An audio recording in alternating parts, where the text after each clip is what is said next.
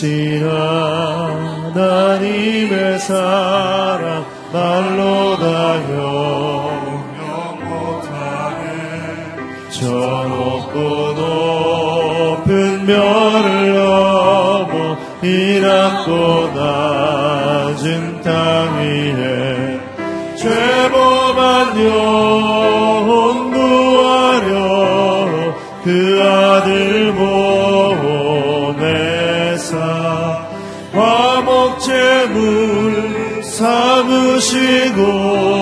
죄 용서하시 하나님 주신 사랑은 하나님 주신 사랑은 증량다 못하네.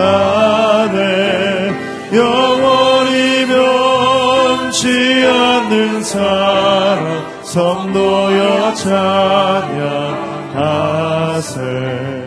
괴로운 시절 지나가고 땅 위에 영화쇠할 때 주 믿지 않던 영혼들은 큰 소리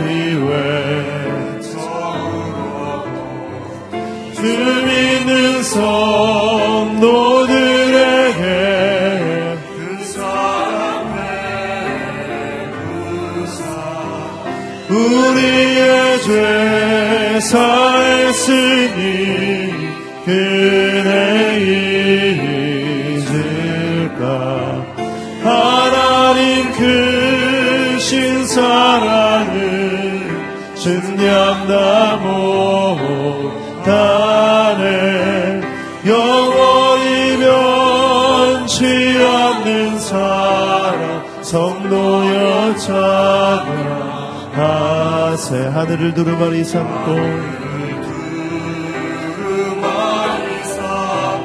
바다를 먹물 삼아도 한없는 하나님의 사랑 나리로 갈수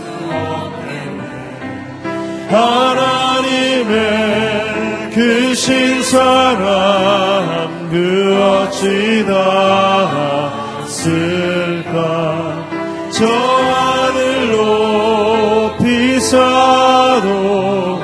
채우지 못하니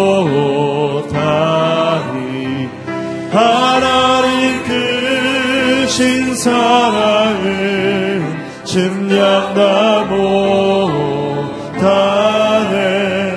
영원히 변치 않는 사랑 성도여 찬양. 하나님 크신 사랑은 하나님 크 못하네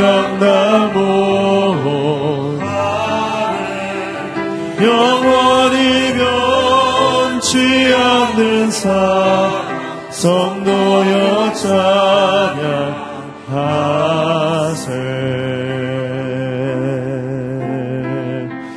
이와 같은 때에 난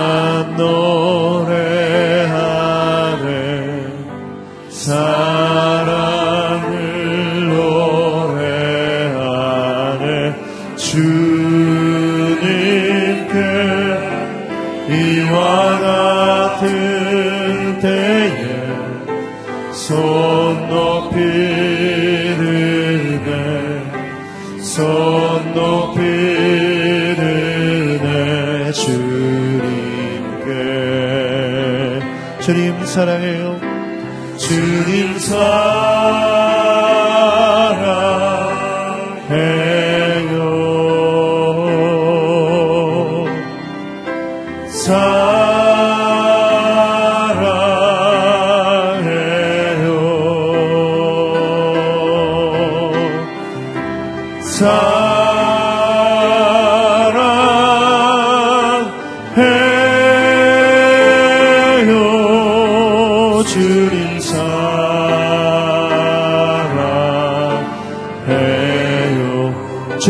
주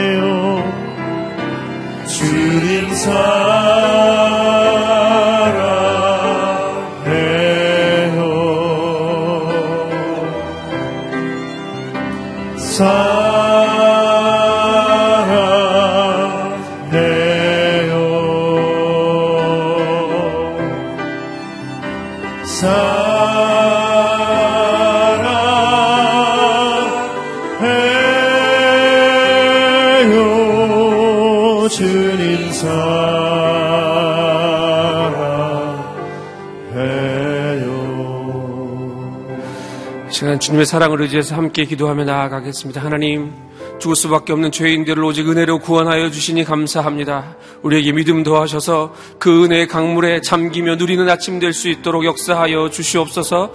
하나님 말씀하여 주셔서 말씀 한 절 한절이 우리를 새롭게 하며 살리며 말씀의 풍성함 가운데 거하는 복된 날 되도록 주님 친히 말씀하여 주시옵소서. 함께 기도하며 나아가겠습니다. 기도하겠습니다. 사랑해 주님 감사합니다. 이 아침에도 우리를 부르시고 구원하시고 새날을 허락하셔서 주의 은혜의 강가에 나오게 하시니 감사합니다.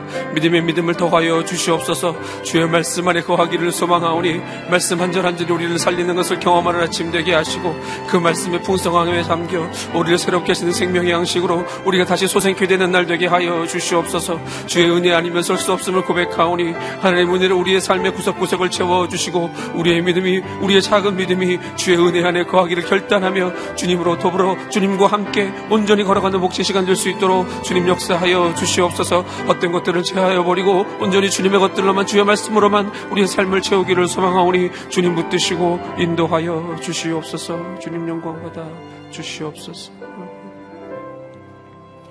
사랑의 주님 감사합니다. 오늘도 우리에게 새날 새 생명 허락하셔서 주님 앞에서 이 하루를 시작하게 하시니 감사합니다. 주님의 은혜 아니면 살 수 없는 존재들임을 고백하오니 하나님 하늘의 풍성한 은혜로 우리의 삶을 이 아침을 채워 주시옵소서 귀를 열어 주의 말씀을 듣기를 소망합니다. 말씀 한 절 한절이 우리의 삶의 구석구석을 채우게 하여 주시고 우리의 가난 심령이 주의 말씀으로 채워지며 주의 말씀의 강물에 그 은혜의 강물에 우리가 새롭게 되는 복된 아침 되도록 인도하여 주시옵소서 듣는 자나 전하는 자나 복된 아침 되게 하시고 말씀이 우리를 새롭게 하여 이 하루가 승리하는 날 되도록 축복하여 주시옵소서 모든 영광 주께 올려드리며 예수님의 이름으로 기도합니다. 아멘. 아멘. 아, 주의 말씀 앞에 나오신 모든 분들을 환영하고 축복합니다. 특별히 아, 가정에서 또 병상에서 선교지에서 CGN TV로 예배에 참여하는 분들에게 갑절의 은혜가 또 삶을 새롭게 하는 복된 날 되기를 축복합니다.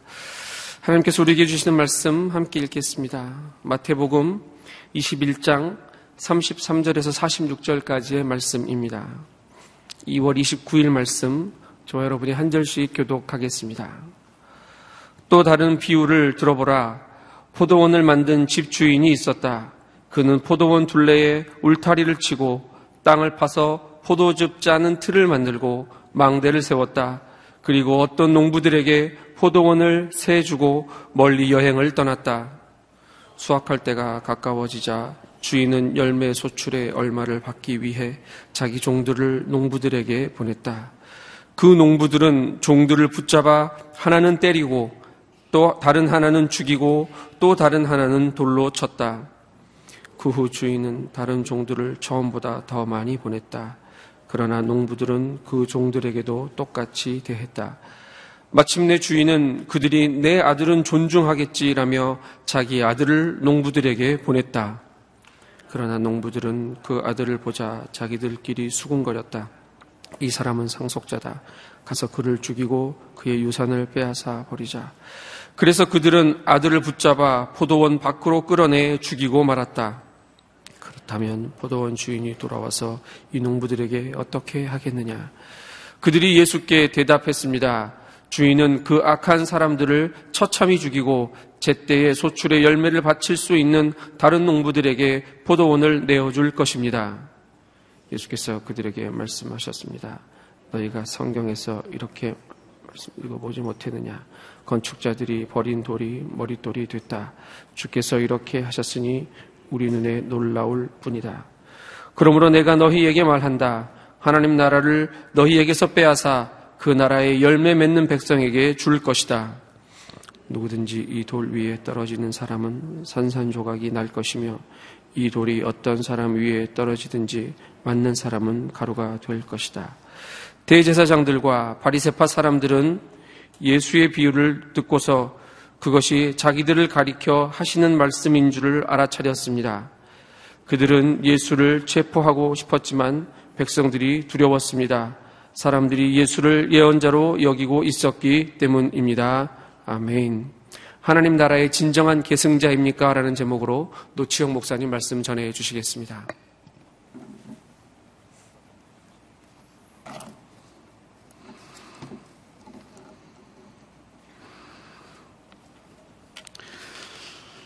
하나님께서는 언제나 우리에게 주시는 질문이 있습니다. 그것은 어, 너희가 나를 사랑하는가? 라는 질문입니다. 어, 하나님을 사랑하고 계십니까? 어, 하나님을 어떻게 또 얼마나 사랑하고 있습니까? 어떤 시인들은 이렇게 노래했습니다. 하나님을 사랑합니다. 더욱 사랑하겠습니다. 더욱 사랑하겠습니다. 우리가 할 수 있는 말은 바로 그 답일 것 같습니다. 우리가 사랑한 것보다 더 사랑하는 삶. 어제보다 오늘 더 사랑하고 오늘보다 내일 또 기회가 주어진다면 더 사랑할 수 있는 삶. 그것이 우리가 하나님 앞에 드릴 수 있는 가장 아름다운 고백이 아닐까 하는 생각을 해보게 됩니다. 예수님은 예루살렘 성전에 들어가셨습니다. 나귀를 타고 겸손하게 자기가 해야 할 사명을 감당하기 위해서 예루살렘 성에 들어가셨습니다. 하지만 예루살렘 성, 성전 안은 어, 떠들썩했다고 했습니다. 소동이 일어난 것이죠.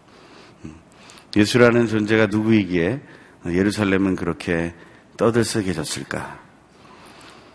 예수님이 태어났다는 소문이 예루살렘 성전에 났을 때도 그 헤롯 대왕을 비롯한 많은 사람들이 그 예루살렘을 떠들썩하게 했다고 성경은 말하고 있습니다. 예수님이 가는 곳마다 소동이 일어납니다. 예수님이 악한 행동을 하는 것도 아닌데 예수님이 가는 곳마다 그런 일이 일어납니다. 오늘 본문도 예수님은 성경을 가르치고 계십니다. 하나님의 나라를 선포하고 계십니다. 회개하고 돌아오라고 말씀하고 계십니다. 그것은 구약시대의 예언자들이 했던 이야기와 별반 다를 것이 없습니다. 또 하나님을 따랐던 왕들이 선포했던 율법으로 돌아가자는 그 메시지와도 별로 다르지 않습니다. 그래서 사람들은 하나님을 안다고 하면서도 하나님을 잘 알지 못하는 사람들은 그 마음 속에 부담이 오는 겁니다.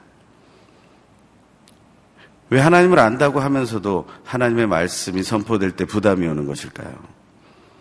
그것에 대해서 혹시 우리는 묵상하며 고민해 본 적이 있습니까? 예수님은 여러 가지 비유, 비유를 들어서 어, 하나님의 나라에 대해서 또 하나님의 뜻에 대해서 설명하고 계십니다. 어, 예수님이 들어주셨던 많은 비유들 중에 마음속에 남아있는 몇 가지의 비유들이 있습니다. 그 중에 한 가지가 바로 어리석은 부자의 비유죠. 어리석은 부자에게 아주 좋은 결과가 나타났습니다. 더 많은 소출이 생긴 거죠. 그 더 많은 소출을 얻게 된 그 부자는 자기가 지은 창고보다 더 많은 소출이 생겼기 때문에 창고를 더 지어야겠다고 생각합니다. 그리고 먹고 마시고 즐겨야겠다고 생각합니다. 그런데 그날 밤에 하나님이 뭐라고 말씀하십니까? 이 어리석은 자야. 오늘 밤에 네 영혼을 데려갈 것인데 그 많은 소유가 너에게 무슨 의미가 있느냐? 무엇이 더 중요하다는 것입니까? 소유입니까? 아니면 생명입니까? 생명이 있다면 이 자리에 존재하는 것이고 생명이 없다면 이 자리를 떠나는 것이죠. 저에게 생명이 없다면 저는 이 자리에 있을 수가 없는 것입니다. 다시 말하면 존재라는 것은 생명이 있다라는 것을 말하는 것입니다. 그런데 우리는 사람들을 바라보면서 이렇게 얘기하죠. 우리가 원하는 사람이 있는 것에 대해서는 허용하고 좋아하지만 우리가 원하지 않는 사람, 우리하고 거리가 먼 사람들이 그 앞에 있게 되면 우리는 저 사람은 여기 왜 있는 거야? 라는 질문을 하게 되죠. 그것은 어떻게 보면 살인과도 같은 생각을 내 마음속에 가지고 있는 것입니다. 그가 존재하는 것에 대해서 왜 우리는 반문하고 있는지, 그것은 왜 그런지, 거기에 대한 것을 오늘 예수님께서는 이 하나님의 나라에 대한 비유를 통해서 말씀해 주고 계시는 겁니다. 오늘 비유는 어떻게 시작합니까? 오늘 비유는 포도원을 만드는 작업으로부터 시작됩니다. 저희가 33절의 말씀을 같이 한번 읽겠습니다. 시작. 또 다른 비유를 들어보라. 포도원을 만든 집주인이 있었다.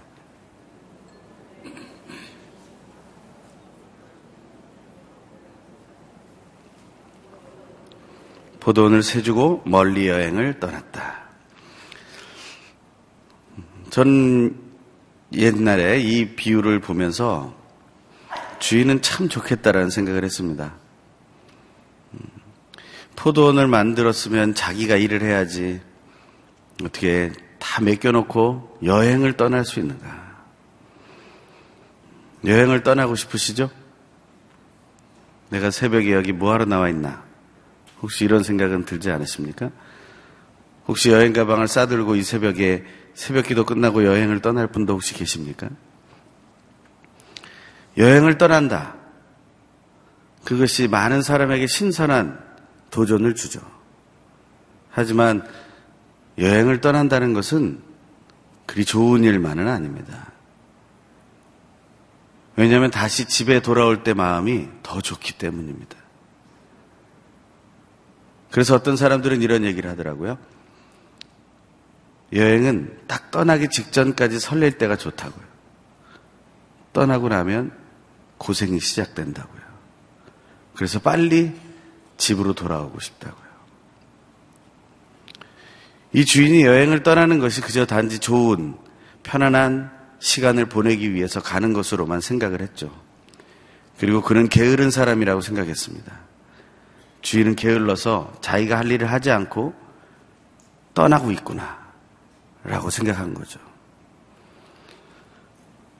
하지만 요즘처럼 경제에 대해서 경영에 대해서 많은 지식들을 가지고 있는 이 시대의 입장에서 다시 한번 이 처음 본문을 보면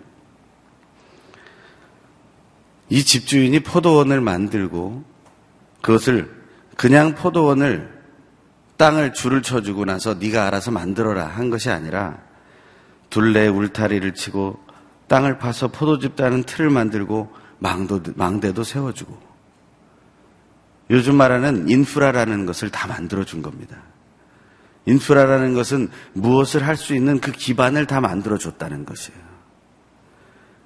인프라를 만드는 것이 그것을 운영하는 것보다 더 어렵다는 것을 많은 사람들이 알고 있습니다.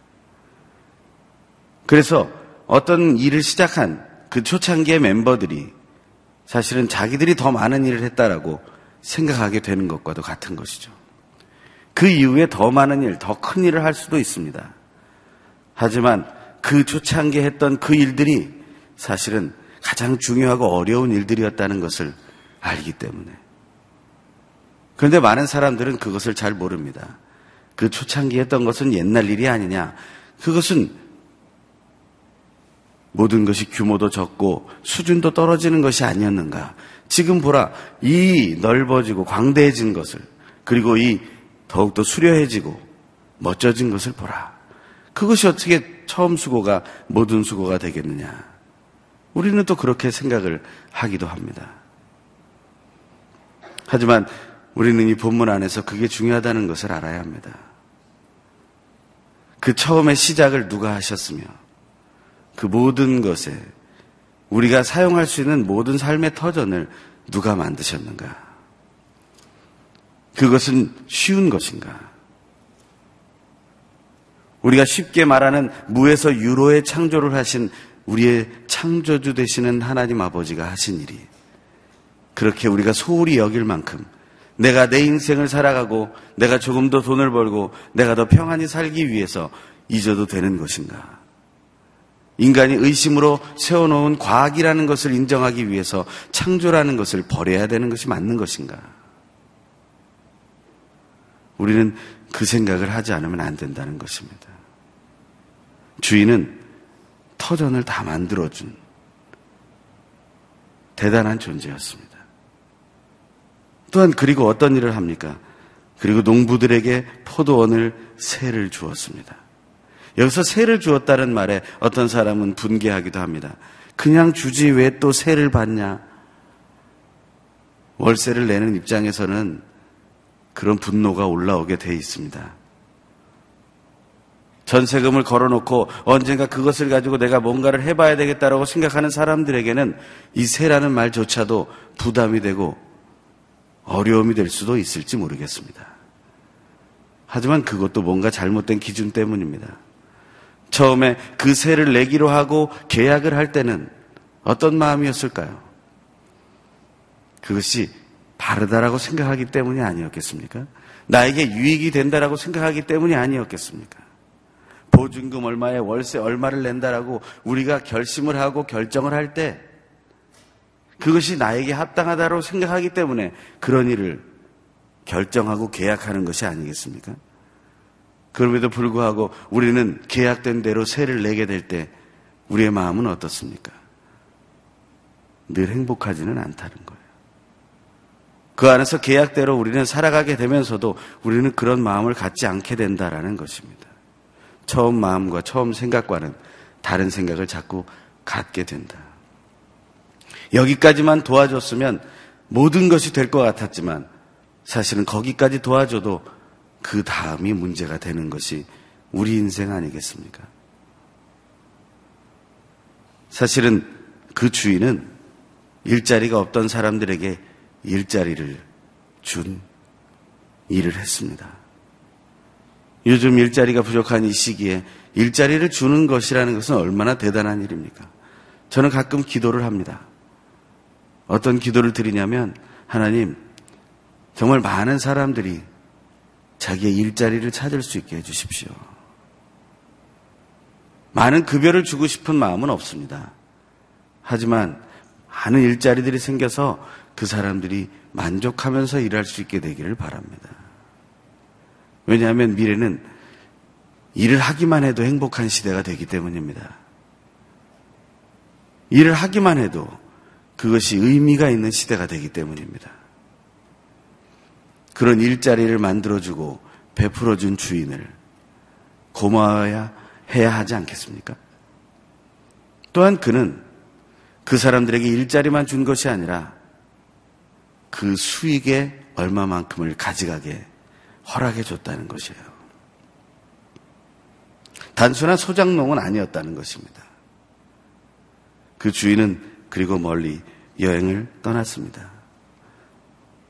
하지만 언제 돌아올지는 모르죠. 하지만 주인은 돌아올 거라는 생각을 이 농부들은 해야 하지 않았겠습니까? 주인은 돌아오지 않고 때가 되어서 세를 요구했습니다. 저도 월세를 사는데 저는 15일이 되면 월세를 내야 돼요. 15일에 월세를 내는 것에 대해서 하나도 부담스럽지 않습니다. 왜냐하면 그것은 주인과의 약속이기 때문에 주인이 그것을 믿고 저에게 자기의 집을 빌려준 것이기 때문에 제가 제 집처럼 사용하고 있지만 세를 내는 날이 되면 그 세를 내는 거죠. 그것은 그냥 당연한 것입니다. 거기에 대해서 한 번도 제 마음속에 부담이 된 적이 없습니다. 오히려 그 집을 좀 더 잘 사용해야 되겠다는 생각을 하게 되는 거죠. 34절의 말씀을 한번 같이 읽겠습니다. 시작. 수확할 때가 가까워지자 주인은 열매 소출에 얼마를 받기 위해 자기 종들을 농부들에게 보냈다. 주인은 마땅히 해야 할 일을 한 겁니다. 요즘처럼 온라인 송금이 돼서 인터넷 뱅크가 뱅킹이 돼서 돈을 보내줄 수 있으면 아무런 문제가 없겠죠. 하지만 농산물이라는 것은 누군가 유통을 해야 되는 것 아니겠습니까? 농산물이라는 것은 누군가 가지고 그것을 가지고 가야 하지 않겠습니까? 그것을 가지고 가려면 종들이 여러 명 와야겠죠. 그 소출을 들고 가기 위해서 종들이 왔습니다. 하지만 그들의 태도가 돌변을 하는 겁니다. 수확할 때가 되었어요. 그들은 그 수확의 기쁨을 맛보고 있었을지도 모르겠습니다. 그런데 옆에 와서 지켜보고 있는 그 종들이 마음에 들지 않는 겁니다. 내가 농사를 졌는데 저 종들은 이 땅에서 한 번도 땀 흘려 본 적이 없는 종들인데 왜 그들이 나에게 와서 무엇을 달라고 하는가? 이상한 경계심이 생기기 시작하는 거죠. 왜 그런 경계심이 생겼을지 모르겠습니다. 하지만 이런 일들을 그들이 하게 됩니다. 35절에서 39절의 말씀 같이 읽겠습니다. 시작. 그 농부들은 종들을 붙잡아 하나는 때리고 다른 하나는 죽이고 또 하나는 다른 하나는 돌로 쳤다.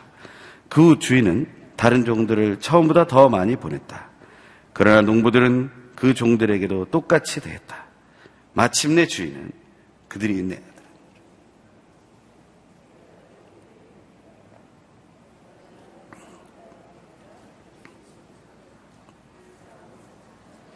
가서 그를 죽이고 그의 유산을 빼앗아 버리자. 그래서 그들은 아들을 붙잡아 포도원 밖으로 끌어내 죽이고 말았다. 이 뒷이야기는 뭔가 다른 경계심으로 끝나는 것이 아닙니다. 굉장히 폭력적인 액션을 취하고 있다는 것입니다. 꼭 요즘 새칭 말하듯이 막장 드라마를 찍고 있는 거예요. 도대체 왜 이 이야기는 이렇게 진행돼야 합니까? 그런 경계심이 들었지만 다시 정신을 차리고 우리는 세를 내기로 약속한 사람들이니 세를 내는 것이 마땅하지 않냐? 누군가 한마디 해주고 사람들은 정신을 차려서 다시 그것을 내어줄 수 있는. 그래서 그 종들은 약간의 경계 속에서 긴장감이 있었지만 평안하게 그 소출을 가지고 돌아갔다는 그런 모습이 더 바른 스토리가 아니겠습니까? 사람들은 소유라는 것을 하나 두고 경쟁을 하기 시작합니다. 그것이 나의 것이 아님에도 불구하고 경쟁을 하는 것을 우리는 보게 됩니다. 솔로몬, 솔로몬의 지혜에 대해서 얘기할 때 빠지지 않고 등장하고 동화책에도 등장하는 예화가 있죠. 그것이 무엇입니까? 두 여인의 싸움입니다. 두 여인은 아기의 엄마였죠. 그들은 싸웁니다. 왜 싸웁니까? 이 아이가 나의 아이라고 싸우는 것이에요. 그 중에 한 엄마는 그 아이가 자기 아이가 아니라는 것을 압니다. 자기가 이미 자기 그 아이를 눌러서 죽여버렸다는 사실을 알고 있어요. 그럼에도 불구하고 그것을 감추고 그것이 내 것이라고 얘기하고 있는 것입니다.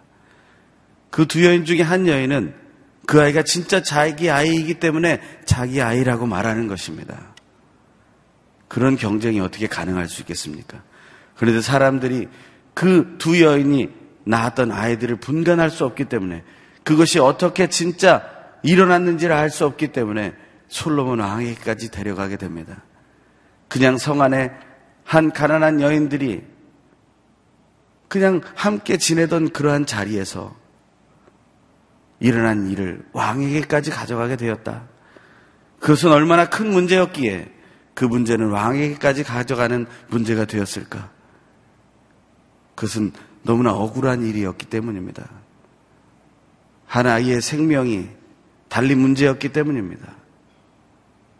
그 엄마와 그 아이가 그 관계가 끊어지느냐 끊어지지 않느냐의 절박한 문제였기 때문입니다. 예전에 아프리카에 간 적이 있었는데 그곳에서 양을 잡아주겠다고 하더라고요. 그 양을 잡아주겠다고 하는데 그 엄마 양이 잡힌 것 같아요. 그랬더니 그 새끼 양이 계속해서 울고 따라오는 겁니다. 비극이죠. 비극입니다. 아이, 그건 뭐 우리가 먹으려고 하는 건데, 뭐 그걸 비극이라고까지 하는가. 하지만 그것이 사람의 문제라고 하면 어떨까요? 그런데 정말 그 사람의 문제가 지금 우리에게도 심각한 문제로 다가오고 있는 것입니까? 그것이 내 것만 될 수 있다면 뭐든지 할 수 있는 것이 우리의 태도는 아닙니까? 혹시 내가 가진 그 모든 것들은 다 사용해 놓고 다른 사람의 것을 내 것이라고 취해서 내 것이라고 주장하는 또한 여인처럼 그렇게 우리는 살고 있지는 않습니까? 그 두 여인이 싸움이 붙은 거예요. 내 아들이다, 내 아들이다. 솔로몬은 단호한 결정을 내리죠. 내 앞에서 그 아이를 나누라. 칼을 뽑아듭니다. 그때 한 여인은 그렇게 하라고 말하고 한 여인은 그렇게 하지 말고 저 여인에게 주라고 얘기합니다.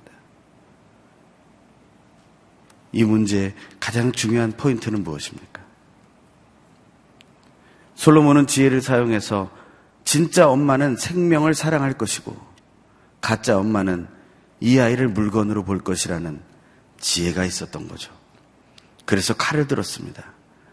그랬더니 생명을 중요하게 여겼던 그 엄마는 그 아이를 살려만 논다면 내가 지나가면서라도 볼 수 있지 않겠느냐라는 마음을 가졌을 겁니다. 하지만 내 아이도 죽었으니 이 아이도 죽는 것이 나에게는 공평하다고 생각한 그 여인은 그저 그 아이는 나의 소유물 혹은 그저 물건에 불과했다라는 거죠. 우리는 왜 그런 마음을 갖게 됩니까? 역사를 공부하고 경제를 연구하는 사람들은 그렇게 얘기합니다. 산업혁명 이후에 많은 생산물들이 나오고 또 공장을 돌아가게 하는 그런 모든 상황 속에서 사람들은 점점 기계 문명에 익숙하게 되고 사람들 스스로가 기계화가 되고 부품화가 되어 갔다고요. 그래서 나타난 현상이 비인간화라고 얘기합니다. 비인간화의 이야기는 얼마나 오래된 이야기입니까? 여러분은 정말 비인간화 된 존재입니까? 아니면 인간이 되기를 갈구하고 갈망하는 존재입니까? 비인간화가 됐다는 것은 가장 중요한 포인트가 바로 사람을 생명으로 보지 않는다는 것입니다. 사람을 생명으로 보지 않으니 사람은 기능이 되는 것이고 자기의 자녀가 아닌 다른 존재들은 그저 기능이 돼도 되는 존재. 다른 사람들은 그냥 그렇게 살아도 되는 존재. 그렇게 죽어도 되는 존재가 되어버리는 거죠. 하지만 요즘은 더 심해졌습니다. 자기의 자녀마저도 그렇게 죽여놓고 아무렇지도 않게 살아가는 시대가 된 겁니다. 이 비인관화는 점점 점점 심각해져 가는 거예요. 꼭지를 향해서 달려가고 있는 것입니다. 하나님은 그것을 보고 슬퍼하고 계시는 겁니다. 하나님은 사람을 창조하셨습니다. 보시기에 너무 좋았습니다. 하지만 그 사람은 하나님과 멀어지기 시작하고 인간이기를 거부하기 시작하고 나만이 옳다라고 생각하고 오히려 내가 하나님이라고 말하는 자리까지 가게 됩니다. 이 농부들이 그런 일을 한 겁니다. 주인은 자기의 모든 걸 다 달라고 말하지 않았어요. 열매 소출의 얼마를 달라고 얘기했습니다. 다 달라고 해도 주인이 달라고 하면 주면 되는 것 아니겠습니까? 그래서 우리는 하나님을 만나고 예수님을 만난 후에 우리가 은혜를 받고 깨닫고 내가 정말 가진 것이 없는 존재라는 것을 깨닫게 되면 우리 주님 앞에 전부를 내어놓겠습니다라고 고백하지 않습니까? 그것이 사교의 고백이 아니었습니까? 그것이 그물과 그 부모를 버려두고 떠났던 제자들의 고백이 아니었습니까? 그것이 우리들의 고백이 되어야 하지 않겠습니까? 주인은 열매 소출에 얼마를 달라고 했을 뿐입니다. 그런데 그 농부들은 종들과 대립하기 시작합니다. 종들과 대립했다는 것은 주인과 대립했다는 것을 말하는 것이죠. 하나는 때리고, 하나는 죽이고, 하나는 돌로 쳤어요. 사실 이것은 비유라는 사실을 알고 있죠. 이스라엘 역사 속에서 어떤 예언자는 그렇게 때리고 죽이고 돌로 쳤다는 것을 알고 있는 거죠. 하나님의 메시지는 무엇이었습니까? 하나님의 메시지는 돌아오라는 것 아니었습니까? 하나님께로 돌아오라는 것 아니었습니까? 호세아 선, 예, 선지자에서 말하는 것처럼 그 도망간 고멜이 다시 돌아오기를 바라는 것 아니겠습니까? 그냥 돌아오라는 것도 아니죠. 값을 주고 돌아오라는 것 아니겠습니까? 대가를 쳐주고 두둑히 쳐주고 돌아오라는 것 아닙니까? 우리는 탕진하는 존재이고 하나님은 갚아주는 존재가 되지 않았습니까? 그것이 정말 가능한 일입니까? 여러분들은 그런 삶을 살 수 있겠습니까? 누구는 탕진하고 누구는 갚아주는 그러한 삶을 살 수 있겠습니까? 아니, 이 시대의 부모들이 그렇게 살고 있죠. 자기의 연금을 탕진해 가면서까지 그 자녀들을 먹이고 입히기 위해서 모든 것을 내려놓고 있죠. 하지만 자녀들은 계속해서 탕진하는 자리로 밖에는 가지 못하는 사회가 되어가고 있지는 않습니까? 하나님은 그렇게 베푸시는 분이죠. 그래서 그 다음에는 다른 종들을 처음보다 많이 보냈어요. 군대를 보낸 게 아니라 종을 보냈다라는 것이 중요한 거죠.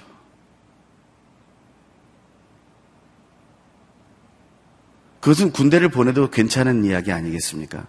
하지만 주인은 더 많은 종을 보냈어요. 싸우라고 보낸 게 아닙니다. 그랬더니 농부들이 더욱더 힘을 합해서 그 종들에게도 똑같이 대했습니다. 그래서 그 주인은 마지막으로 자기의 뜻을 전달하기 위해서 자기의 아들을 보냅니다. 내 아들은 존중하겠지.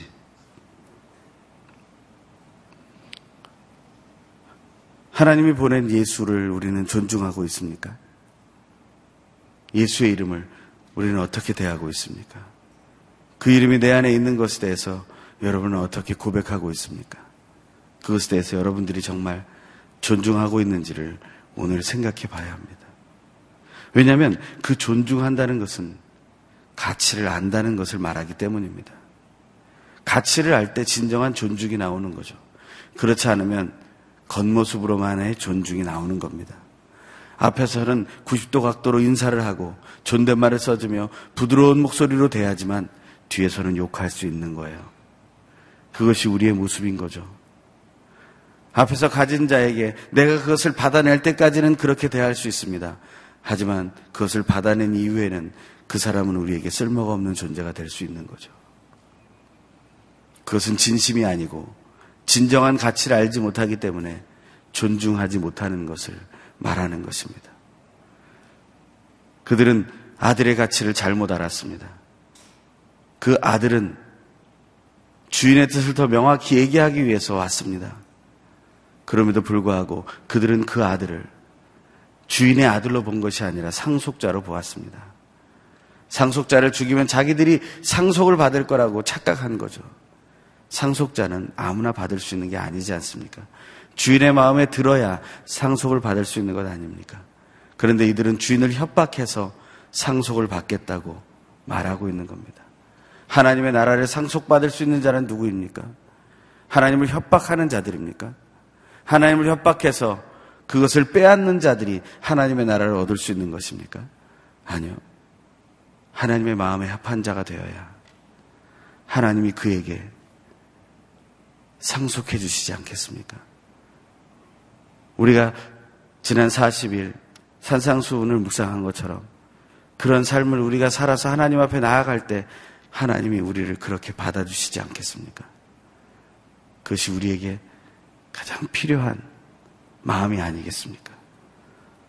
우리가 늘 바라보고 있는 이 표처럼 예수님을 바로 보여주는 사람들이 되려면 우리는 하나님의 마음에 합한 사람이 되어야 하지 않겠습니까? 그런데 그들은 주인과 대립하고 주인의 종들과 대립하고 주인의 아들을 죽이고 말았습니다.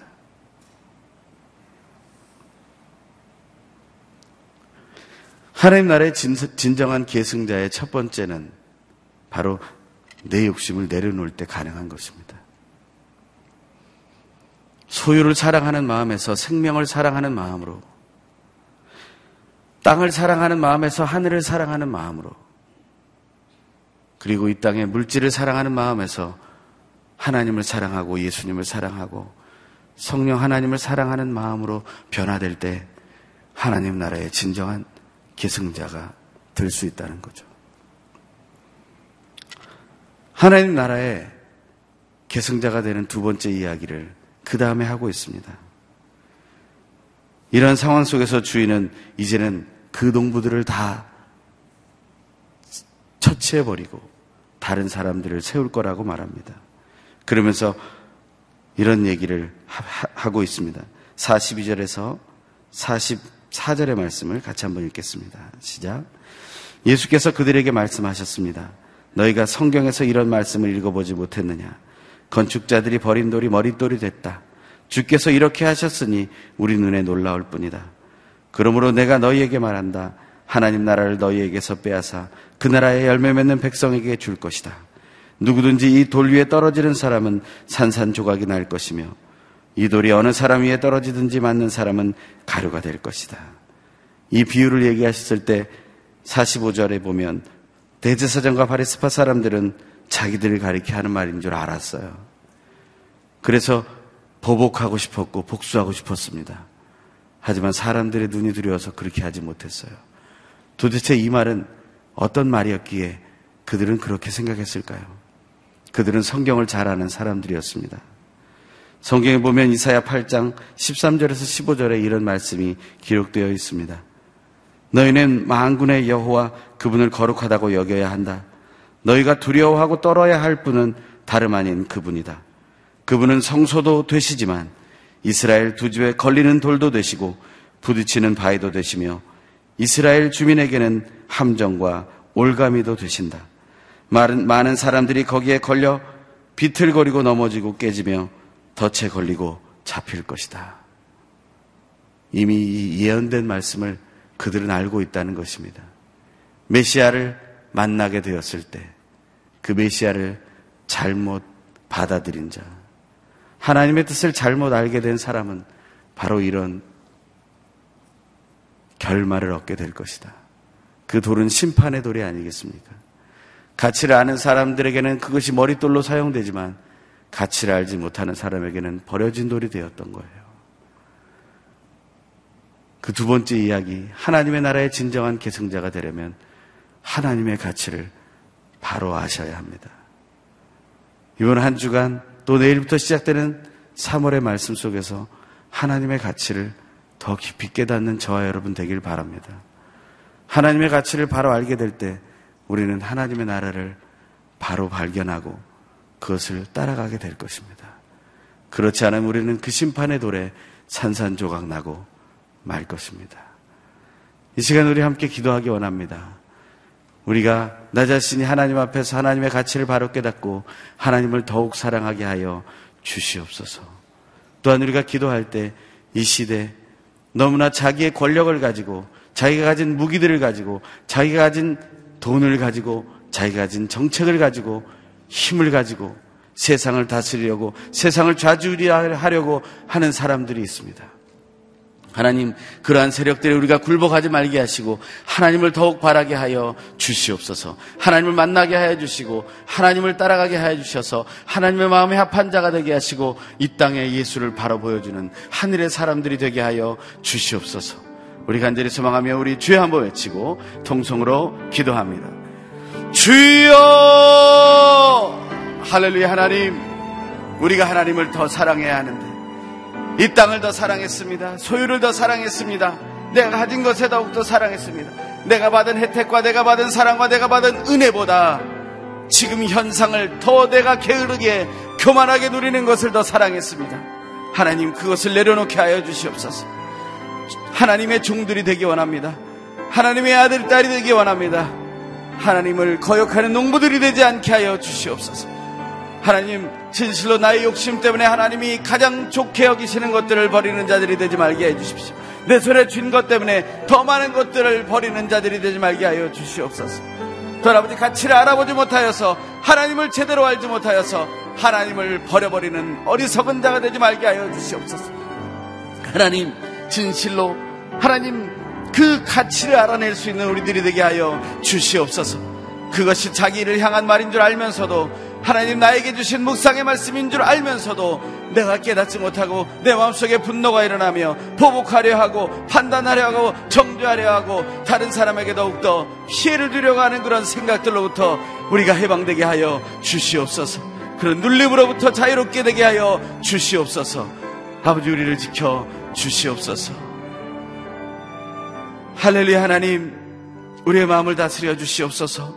2월의 마지막 날 하나님의 말씀으로 우리에게 도전을 주셨으니 이제 새롭게 맞이하는 3월에 또 한 주간 동안에 우리를 하나님을 아는 자로 바르게 아는 자들로 자라게 하여 주시옵소서. 소유가 아닌 생명을 사랑하며 생명의 주인 되신 하나님 아버지와 예수 그리스도 성령 하나님을 사랑하며 살아가는 자들이 되게 하여 주시옵소서. 모든 것을 주님께 맡깁니다. 우리를 진정한 하나님 나라의 상속자로 계승자로 인도하실 예수님의 이름으로 기도드리며 이제는 우리 주 예수 그리스도의 놀라우신 은혜와 하나님 아버지의 결코 끊어지지 않는 사랑하심과 성령 하나님의 교통하심과 온전케 하심의 역사가 진실로 하나님의 나라를 소망하며 이 땅의 소유를 사랑하거나 이 땅의 소유에 매여 내 마음속의 분노를 하나님 이 땅에서 드러내고 그것을 통해서 내 욕심을 채우려고 했던 그 모든 마음들 내려놓고 오직 하나님 사랑하며 하나님의 가치를 바로하라. 예수님 바로 보여주며 살기를 소망하는 이 자리에 모인 하나님의 견할 딸들을 위해 영상으로 또한 이 모든 집회에 참여하는 하나님의 아들 딸들을 위해 그들의 모든 걸음과 그들의 중보의 제목들 위해 그리고 온 땅에 어떻게 복음을 전하는 하나님의 사람들과 교회들을 위해 지금부터 영원토록 항상 함께 계시옵기를 간절히 축원하옵나이다. 아멘.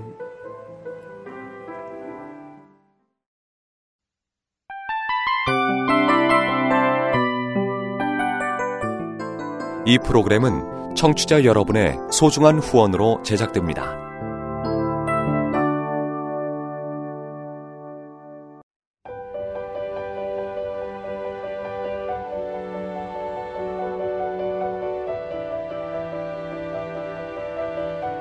세상에는 수많은 교회들이 있지만 더 깊이 있는 말씀 강해를 찾기 위해 크기로만 교회를 선정하지 않습니다. 보다 좋은 영적 콘텐츠를 더 많이 나누기 위해 방송비를 받지 않습니다. 1년 365일 복음만 전하고 싶어서 우리는 광고를 하지 않습니다. 온누리의 복음을 땅끝까지 CGN TV와 함께 땅끝 성교사가 되주세요